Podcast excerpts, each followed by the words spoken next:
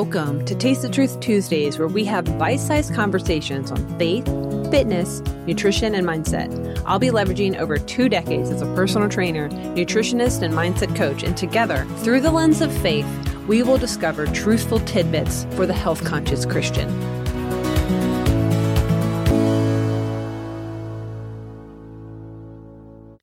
Hey, happy Taste of Truth Tuesday, everybody. Thank you for tuning in to another episode. We've got a conversation with Kat Owens, Taste and See Biblical Nutrition. She'll be sharing wisdom from God's Word for enjoying food and vibrant health at the same time. We're going to talk about real foods, ancestral wisdom backed by science. The conversation definitely gets juicy when we start talking about the false religious roots of vegetarianism and how the Seventh day Adventist Church has infiltrated many things, including the American Dietetic Association, which is the largest largest organization of food and nutrition professionals, which I know because I have a degree in foods and dietetics and how they're still very influential today in hospitals, educational institutions, TV, radio stations, food industries, and more.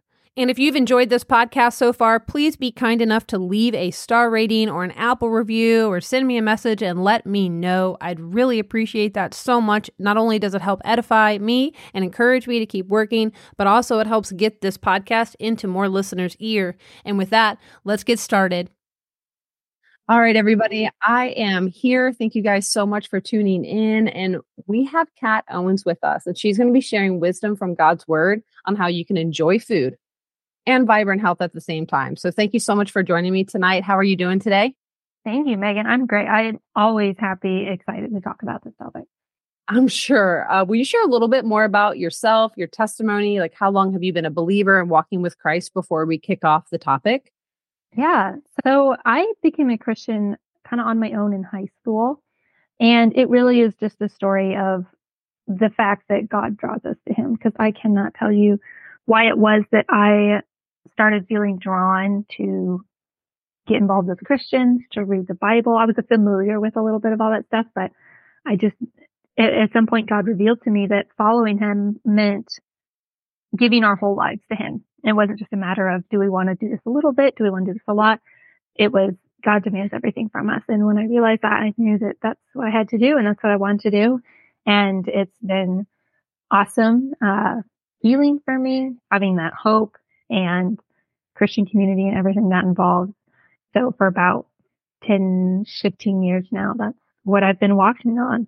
And so I love how you're now applying the mindset of nutrition from God's word because some people say that maybe scripture isn't sufficient. And while maybe we hear a little bit about stewarding the earth, people have told me I've heard that they don't really know like well eastern diets give us a lot more clarity Are ayurvedic to, you know we mm-hmm. have to go outside of the bible to know how to eat. How do you feel about that?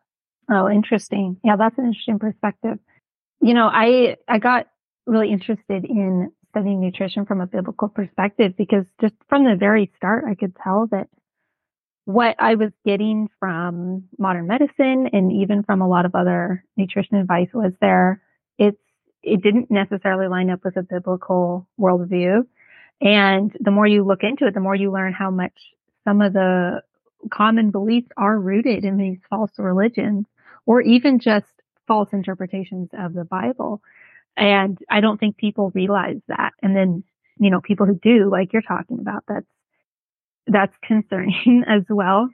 And the Bible doesn't specifically tell us this is what you should eat or this is what's most beneficial for you to eat. But I think when we're using what we know from a biblical worldview and we're also looking at human history and we're making sure that all lines up with good science, then we can have a lot of clarity in this world that is so confusing for a lot of people.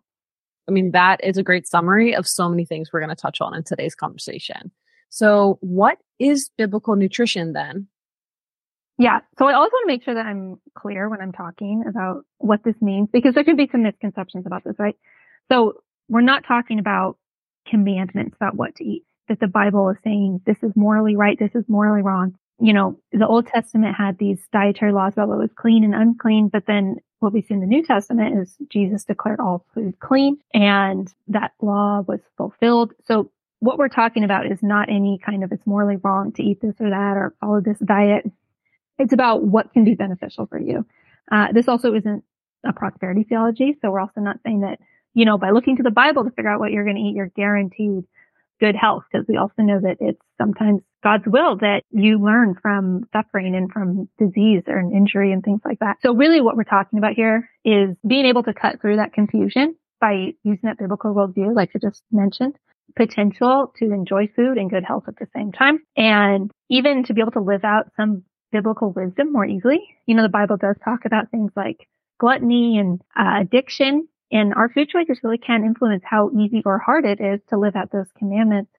And then I also think it's it's just the potential to live out richer community and hospitality through food and learning the best way or good way to do that. Well, we do see the message so much all throughout scripture of food, of dining. One of the ordinances in the New Testament is sharing bread and wine.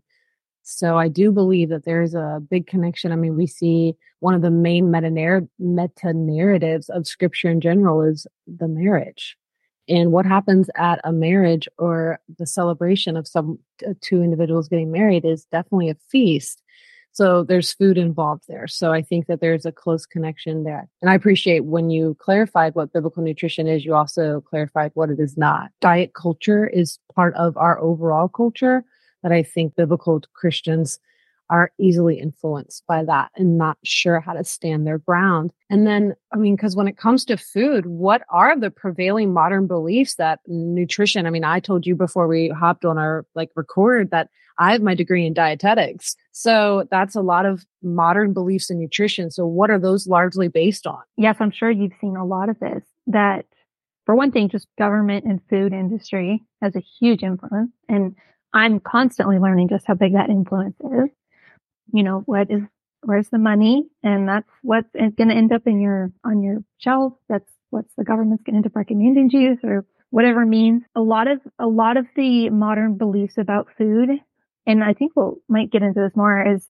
that it actually really does when we look at it come from this evolutionary worldview. And that's something that's easy not to see right away, but it's when we're figuring out what is, what are humans supposed to eat, we can really easily go one of two ways, which is one, we really have this belief, and I think often it's subconscious, but you see this so often in our culture, this belief that we're somehow more evolved than people in the past.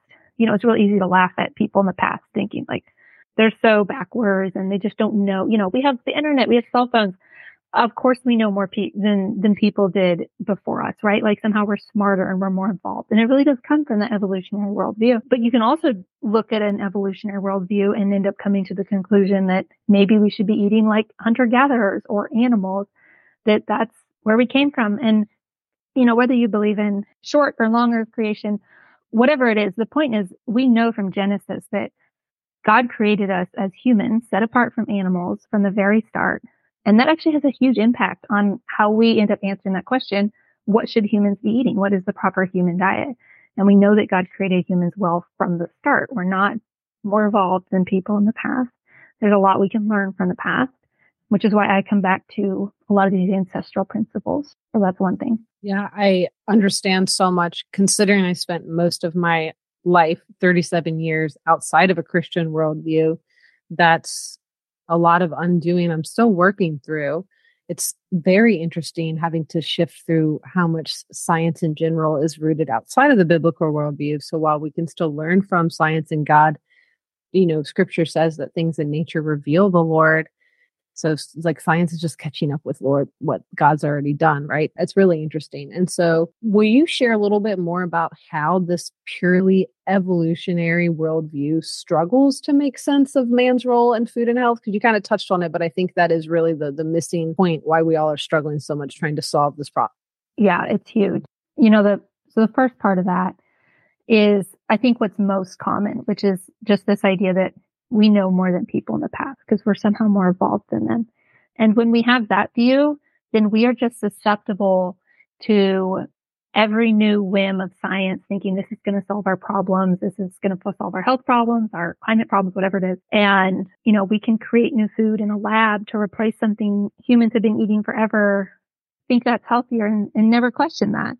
But then the other part of that, I think we see more commonly with people who are diving a little more into nutrition. This belief that, well, we need to look back to how animals, the animals we evolved from were eating or how hunter gatherers were eating.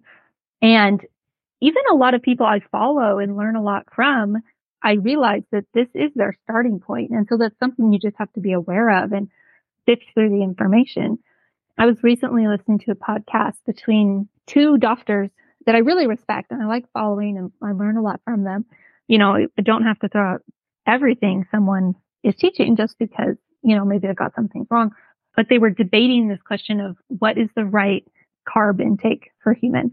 And one of the doctors, that belief was entirely based on the belief that we evolved as hunter gatherers eating nothing but meat. And for the other, it was based on the belief that we evolved in tropical regions eating a lot of tropical fruit. So when these doctors come to these conclusions and largely base their recommendations based on those foundations, you know, people might not realize that's where it's coming from.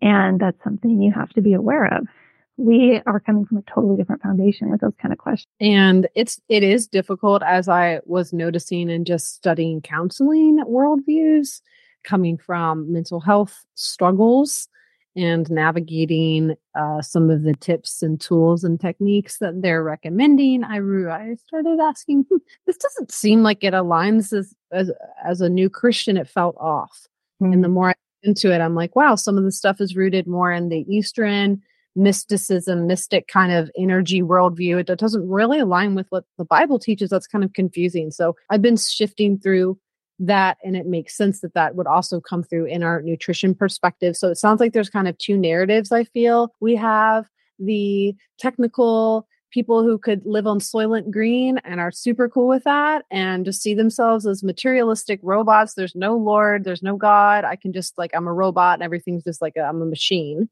And then we have the other folks who are really into potentially, I feel like it's the paleo.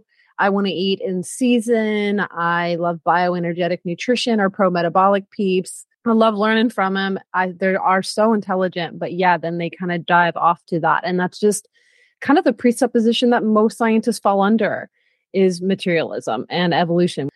Overall, theory is on trial right now in overall science, which I find really cool. So hopefully that will trickle down and we'll start seeing that the common theme is that there's a creator. There is some creator. It doesn't prove that God of the Bible is necessarily the creator yet, but hey, science is showing that there's a fine tuned universe that has a creator. There was a banger to the Big Bang. And that's really neat. So I'm really into that. And I listen, I don't know if you've ever studied any of Hugh Ross's stuff but he's really, really cool. I can send you some of his stuff. Uh, so I love that you kind of already touched on the difference between the covenants of what we read in the Old Testament, which has the, you know, Levitical laws, the dietary laws, which we definitely see a resurgence right now with the Hebrew roots cult. Sorry, guys, but it's a cult and we will pray for them too. Any of this, um, I speak out. None of this is judgment and condemnation. It's always about evaluation and being like, okay, does this align with what Scripture says? And we get concerned when we see accounts that are promoting that that that's what we have to do. We have to fall in line with what the covenant of those dietary laws were. I find them very restrictive.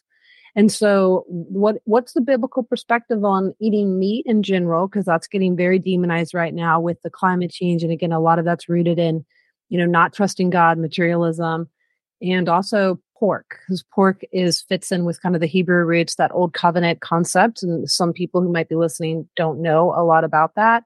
And a lot of people might know in general the anti meat narrative that is very strongly pushed, gaining steam in Europe and stuff. Yeah, absolutely. There's a lot to say here. So, yeah, start with we'll start with talking about meat, and and this is another thing when you asked about the prevailing worldview we have today. And you touched on, you mentioned the Eastern religions. This is actually another big influence on these modern beliefs because all over we're seeing people also largely basing their nutrition advice uh, on this idea that meat is the food that needs to be avoided, fat, saturated fats, the food that needs to be avoided. And we would be led to believe that that also is all scientific based, but reality, that is completely based in religion. And the very first time we ever see any kind of vegetarian diet promoted, it was in Hindu and Jain religion. So thousands of years old. And interestingly, when Christianity began to spread, it actually made vegetarianism less popular in some parts of the world because that was never seen as lining up with Christian religion at that time. But then, but then what happened to really make this common in Western countries, and then it spread to other countries from here, is in the U.S. in the 1800s, we had this Great Awakening, and the temperance movement was a big part of this. And temperance was largely about alcohol, but it was more than that. It was really this overall belief about self control and self denial and kind of this belief that that was going to make you more righteous and that any kind of indulgence was going to lead to certain kind of sins, especially sexual temptation, things like that. And so there were some uh, new sects of Christianity that came out of that, um, but also just influential Christian leaders who really grabbed onto this idea of temperance and um, because of that started advocating really strongly for vegetarianism, cutting down on meat, fat. It wasn't just meat. They were attacking really anything that was seen as an indulgence, alcohol, coffee, uh, just any kind of fine foods, anything enjoyable, really, it had to go. I really see that as being an example of asceticism. This idea that somehow just through self-denial, we're going to make ourselves more righteous, right? And meat is an easy target because we have this human intuition that that is a satisfying, nourishing, tasty food, right? And so anytime someone starts diving into that and what you should eat and not eat, meat is an easy target. But the New Testament warns us against asceticism. Paul warns us against that and says that that does not make us righteous. We know that, you know, there's benefits to fasting, for example, but it's not that we're achieving some kind of righteousness in God's eyes because we're simply because we're denying ourselves, right? So anyway, this preacher, I believe he's a Presbyterian preacher, Sylvester Graham, at this time, you know, jumped onto this temperance movement, started preaching about vegetarian diets. He's known as the father of vegetarianism, really, because he was a big influence on advocating this in the U.S. Uh, the graham cracker is named after him. But then his beliefs were very similar to what the Seventh day Adventist church started talking about, which they really took that. Sylvester Graham was first, but they really took hold of that and made it very influential. So the Seventh day Adventist church is responsible for inventing a lot of these foods that have replaced are what was a lot of animal based foods in them in the American diet. They invented breakfast cereal with the intention of replacing meat and eggs as kind of the conventional American breakfast. So obviously they've been very successful at that. They're responsible for the, mer- the first fake meats, marketing nut butters as a replacement for real butter.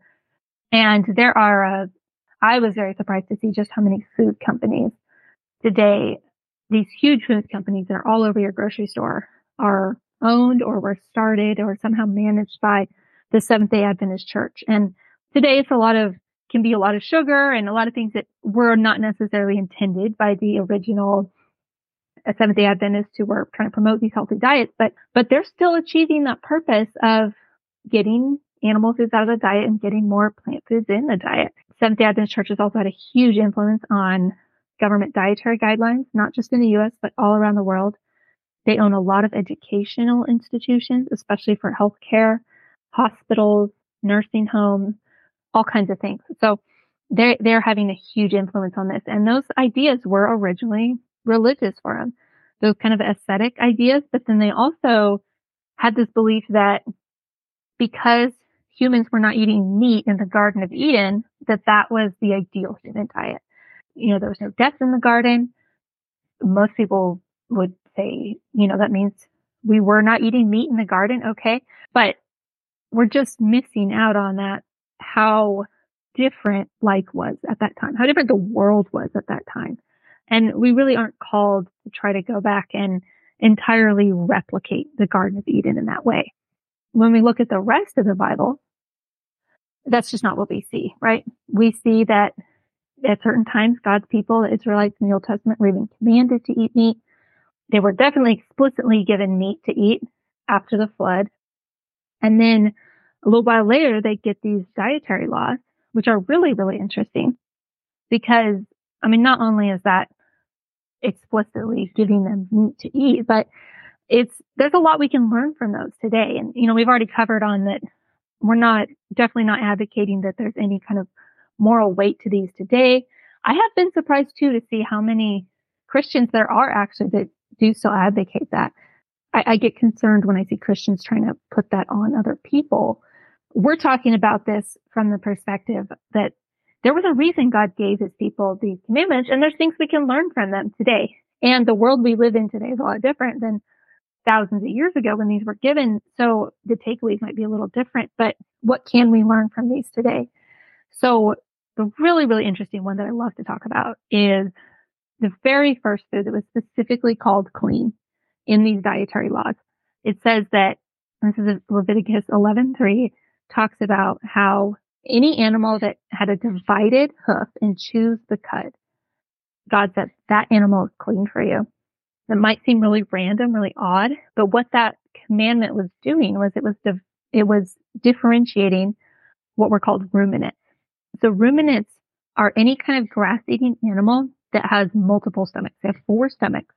And what those four stomachs allow them to do is to take grass, which is generally a hard to digest, not nutrient dense food, not too different from salads, but you know, that's a different topic. And they can take that and turn that into good nutrition for themselves and for us when we eat them. Other grass eating animals that are monogastric, uh, monogastric, only one stomach, they have to do other things to try to digest grass. So a rabbit, for example, not a divided hoof, only has one stomach. For example, they eat their feces. And that's essentially their way of redigesting that grass multiple times until they can digest it. Cow doesn't have to do that. They have four stomachs and those act like fermentation tanks. That allows them to get that nutrition out of that grass in a clean way. Uh, just really, really amazing creatures. So what kind of animals are ruminants? I mentioned cows already, but this is also going to be deer, elk, moose, goats, sheep. And what's really interesting about that is that all of those animals are what would be considered red meat. And depending on the definition you use of red meat, you could even say all red meat comes from ruminants. And the thing about red meat is not only is it going to be high in fat compared to most other animals, but it is also going to be the highest in saturated fat. So it's when we look at everything we hear today about red meat and saturated fat and animal fat, it's just very hard to believe that those kind of foods are bad when we see that those are the foods that God specifically said were clean and gave to his people. If red meat was really responsible for all these things we hear about today, heart disease, diabetes, climate change, you name it, or saturated fat or any of that, that was responsible for all those problems, how easy would it have been to identify these ruminants, the saturated fat, the red meat, and then just say, don't eat these. But that's not what it says. It says the exact opposite. It says eat these. These are the ones you should eat. I really believe that based on that, I believe the church could have come out from the very start and stood up against this anti-saturated fat narrative that we started getting in the 1950s. I really think the church could have done that. And we might be living in a very different world that we are today, but as Christians, we have the ability to look back on that now and think and see, you know, all this stuff we're hearing, this does not line up with what we see in God's word. And then you mentioned pork. You know, that's another really interesting one. Again, I'm never going to tell someone that eating pork is wrong, but there's some interesting reasons why that was a commandment given to God's people. Pigs were often not raised, still not raised in the cleanest environment. So there's some contamination risk there. Pigs are very similar genetically to humans. That's why you, you can do an organ transplant with pig organs and they usually, they usually work. So there's a disease risk there, just different communicable diseases that are a lot easier to pass between pigs and humans.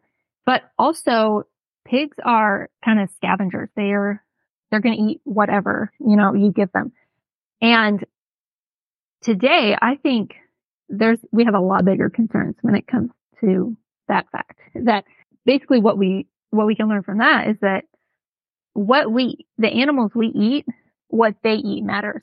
The diet of our food matters. So we see that in the commandment with not eating pig, but we also see that with all the rest of the dietary commandments. They're mostly about don't eat scavengers, don't eat bottom feeders, don't eat things that are eating dead animals. The food, our food eat matters. And today, I think that's a much bigger concern than it even was at the time because the problem we have today is that most of our meat is coming from animals who are being fed very inappropriate diets. They're not eating the way God intended to them to be eating. Cows and feedlots are being fed, I mean, largely grain And it's not that grains themselves are necessarily the problem, but the quantities, the types, the weights given to them. It's not like the grass they're eating on a pasture. And it, it doesn't end there. Cows are being fed fat from other cows. We no longer feed cows meat from other cows. The mad cow disease scare kind of stops that. But cows can still be given the fat from other cows. They're given all kinds of waste products. It can be, you know, leftover candy, bakery goods, just almost anything that is a source of calories that they can give to an animal and get them to put it in their mouth. They will. And this is definitely not um, just an issue with cows. This, this is how pigs are fed. This is how chickens are fed. And it's actually a bigger concern with chickens and pigs because these ruminants, these awesome creations, ruminants are actually really good processors of what they eat. And it doesn't, that bad diet does not come through as much to us when we eat a, a conventionally fed cow. But with pigs, with chicken, this is gonna, this actually has a huge impact on the quality of the fat, how nutritious it is, not to mention just the animal welfare concerns you could get into, which is a whole different topic of how are these animals being treated? So there's a lot we could talk about with that, but and so I'm really grateful for you bringing clarity to that and uh, just the difference between you know conventional diets because right now food cost is through the roof, and so you know a big takeaway that you know we will circle back like more tips you can have of what you might give to your clients for people who are going to be inspired from this conversation to make some dietary shifts. But right now I heard that comes to maybe not being able to eat organic or pasture raised food for every choice conventional raised cow or ruminant. Like, so bison is really easy to find in the store typically, and cow are going to be a little bit better for you. And I read that from Sustainable Dish um, or from another dietitian I love following as well. Like, meat is so nutritious, even if it's not organic or pasture raised. Eating red meat is actually still really good for you. And if yeah. we're talking chicken and chicken and pork, those might, if you can't afford it, those might be the ones that you might want to, you know, outsource even stuff from Whole Foods, you know, is going to be better than maybe something that you might find, but still, and that's hard and sad. Even when it comes to shampoos, deodorants, conditioners, it's really difficult to find stuff that's not run with all sorts of stuff. So I feel like we've touched on so many really good topics. I really appreciate it. And the other thing, I think this can feel really overwhelming for people. Do you agree? Yeah. You know, life's already really hard. And I don't know about you, but coming up with a dinner plan all the time can be a lot. Going grocery shopping is a lot. So, how can people who might be really new to this information process it and assimilate it and kind of take bite by bites to change their lifestyle to be a little bit more glorifying God with the food that they're eating? Yeah, absolutely. You know, I see all the time that people, they maybe decide they want to eat a little healthier, but it's overwhelming and they don't know where to start. Or if they, they do start, then they end up just kind of following it might be these dogmatic beliefs about processed food or meat or sugary food or whatever it is. And I just so badly want people to have some clarity on that because you can, if you're going to put a little bit of effort or a lot of effort or whatever into making changes to your diet, you can do that in a really efficient way, or you can do that in a really inefficient way, or you can do that in a completely counterproductive way. And I just hate to see people trying so hard and they're doing things that this is not doing you much good or this is actually doing you less good. This is maybe actually hurting you. So much I could say about, you know, what the absolute ideal diet would be. But the, the thing I really love to encourage people with is that the number one thing you can do to eat healthier is just cook more of your food from scratch. You don't have to worry about without even worrying anything about what ingredients are good or bad or how much of this or that or macronutrients or anything if you just start, the more you can make your food from scratch, the healthier you're going to be, period. Like there's, there's almost no exceptions to that. You know, if that's instead of getting a takeout pizza, you buy a crust and put the toppings on yourself. That's a little better. You make the crust yourself. Well, that's even going to be a little better. Gosh, you should get to the point where you're making you know, cheese and everything. Uh, just the more you can do yourself, the better it's going to be, period. Because you just cannot buy pre-made food at a store or from a restaurant that is going to be the same as what you make from home. And I think I think why we want to touch on that is something you talk a lot about that we haven't touched on. And I think I wanted to when you mentioned, well, what about what our animals eat? And so you talked a little bit about how they're fed, you know, soy, corn, grains that's not an appropriate diet for them.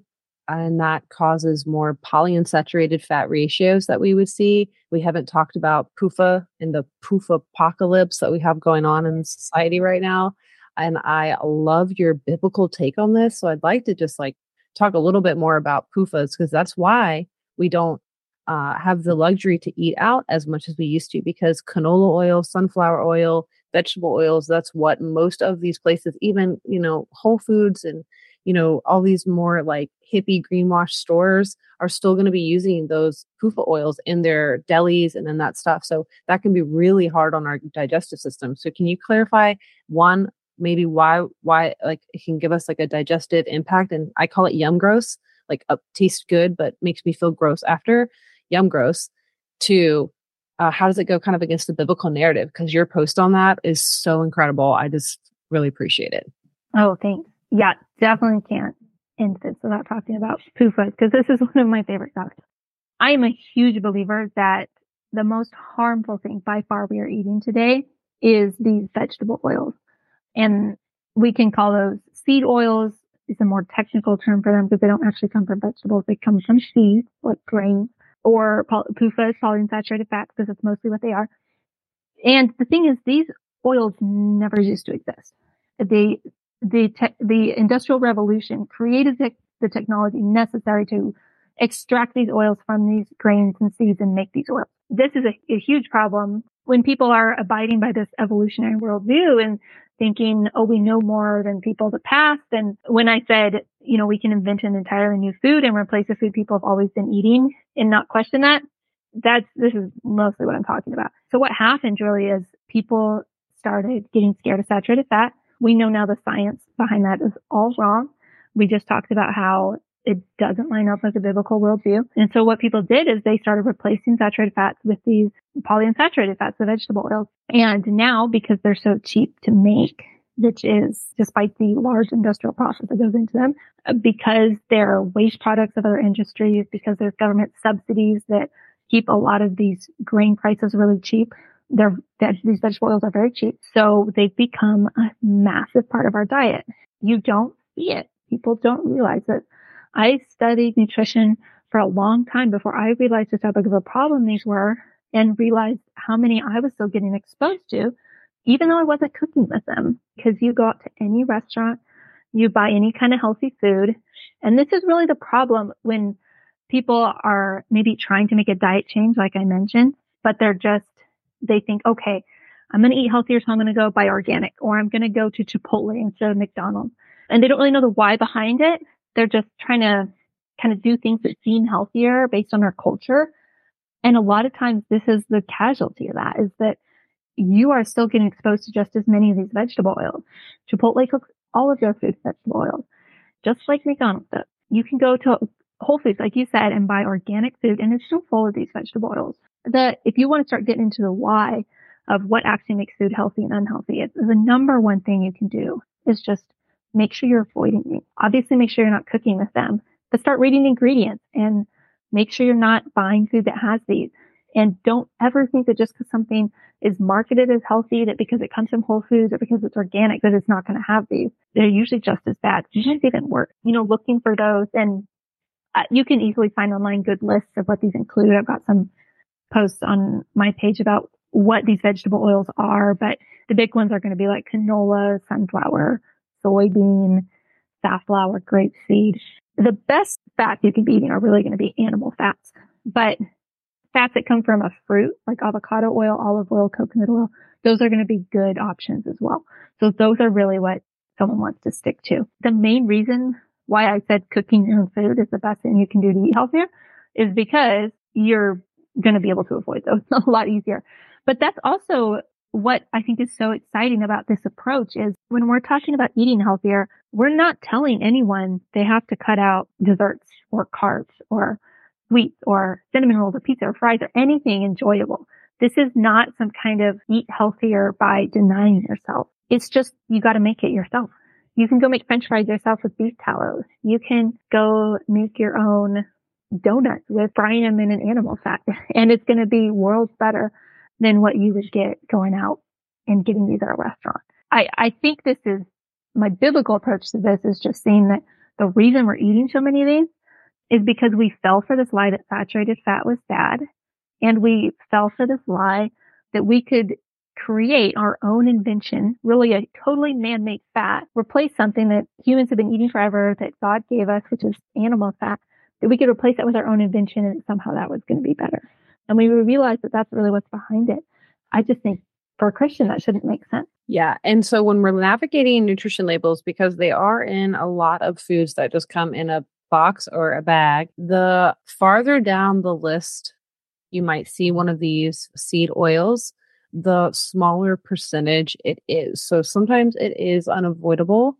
And I want to just say, I feel you guys on that. So when you're looking at labels, if it's pretty high up, you're going to want to just put in the label. So the sooner it is like listed in the ingredients, the higher percentage oil is going to be a part of that product. So I would say we buy some, I'll post them on my Instagram once in a while. We find some like crackers that are going to have, they have sunflower oil in them, but it's like the sixth ingredient in the label. And so I let it slide. And the other rule we have in here is because I've recovered from an eating disorder. And so it can be a little bit intense navigating this stuff. And I say what you do every day matters a lot. So the foods that your staples, the things that you're eating every day, that means coffee too, matters or tea, whatever you drink. But once you do what, what you do once in a while, especially if we are at these fellowship events with our fellow church people, you and I both know that that's not going to be at the level it would be if we cooked all that food at home, right? So we're still going to go into these fellowship events grateful for the opportunity. You know what I mean? We just don't I just wanted to make that clear that sometimes it's going to be really difficult to avoid these things, but cooking at home, we're actually having a pastor over sharing with him what's one of our biggest things about making friends is that we don't eat out a lot. They invite us out to like California Pizza Kitchen or right. Some of these places. And I don't even want to sound rude, but I'm like, I don't remember the last time I ate at that place. That would make me just feel physically sick too. Like I, I call it yum gross. It's not a technical technical term, but it's a thing. And even in my eating disorder recovery, my therapist was like, you know, hey, if it doesn't make you feel good, that's not disorder to avoid it. And so a lot of what we see in society is that this food is not real food. And that's why some of us might have a palate where it still tastes really good, but once you shift and start eating more food from home and eating more uh, just homemade foods, all of a sudden that stuff doesn't taste the same. And I really appreciate your insights there and your encouragement. Where just cooking from home doesn't have to be difficult. And she's got a lot of helpful posts on that. And also, some of these concepts apply to genetically engineered foods. So we have the concept GMOs, which is genetically modified organisms, which we've had people in, you know, greenhouses breeding plants and not in itself. You have that post that goes kind of against that we could touch. I'd love to. We've been talking for a long time, which I love, but I would love to touch a little bit on GMOs or genetically engineered organisms, which are found in Monsanto's products. We haven't touched on that. That's a whole nother rabbit hole. And maybe I could bring you back on once you're done with maternity leave and we could touch base more on that because I was reading Altered Genes, Twisted Truth mm-hmm. back a long time ago. And the data we have against just the FDA and stuff. It's legal stuff. It's real. And I'd really love to chat some brief about that and how that doesn't fit into a biblical worldview, if you wouldn't mind. Yeah. Would never want to say, you know, it's morally wrong for a Christian to eat something genetically modified. But the reality is when we just, and, you, and I know you're not saying that either. When I talk about these topics, I just always want to clarify that. What we see when we really start looking into what is behind GMOs, what is the world view here? Why are these why do these exist? Why are these becoming so common? Just the foundation behind it just doesn't line up with this biblical worldview because it's really all about just huge centralized industries having control over this food system, taking away the autonomy, the work ethic of small farmers, but also just this belief that we have to use these industrial processes, these government subsidies to be able to feed the world, which is really not true. And that we have to go in and modify genes. You know, some people call that playing God. I think that's probably an accurate thing to say in order to try to feed the world. But the reality is that when we see these problems of food production and animal welfare, environmental welfare, God already created the solution to these problems in his creation. There's a lot to say about how, what would it look like to get back there, but the amazing thing in God's creation is that he created a world that is productive and where animals and plants can work together in these small scale systems. And it, it's good for the animals. It's good for us. It's good for the earth all at once. And when we deviate from that, we just end up creating our own system where we're creating all these little problems because we're not doing things according to this order God made in his creation. And then we're trying to figure out ways to patch up those problems and we trying to figure out ways to patch up those problems. And what we really need to do is just go back to the start and look at how does this work in, in nature. GMOs are just another one of those patches that we're trying to patch up these problems and, and then it just creates more problems in itself.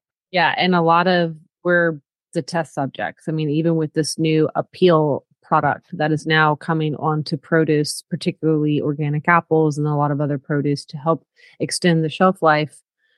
A lot of people don't know about it. There's supposed to be a sticker on your produce, but it could be fallen off by the time it arrives to your store. So there's a lot of that. So, a couple things I want to touch on as we wrap up.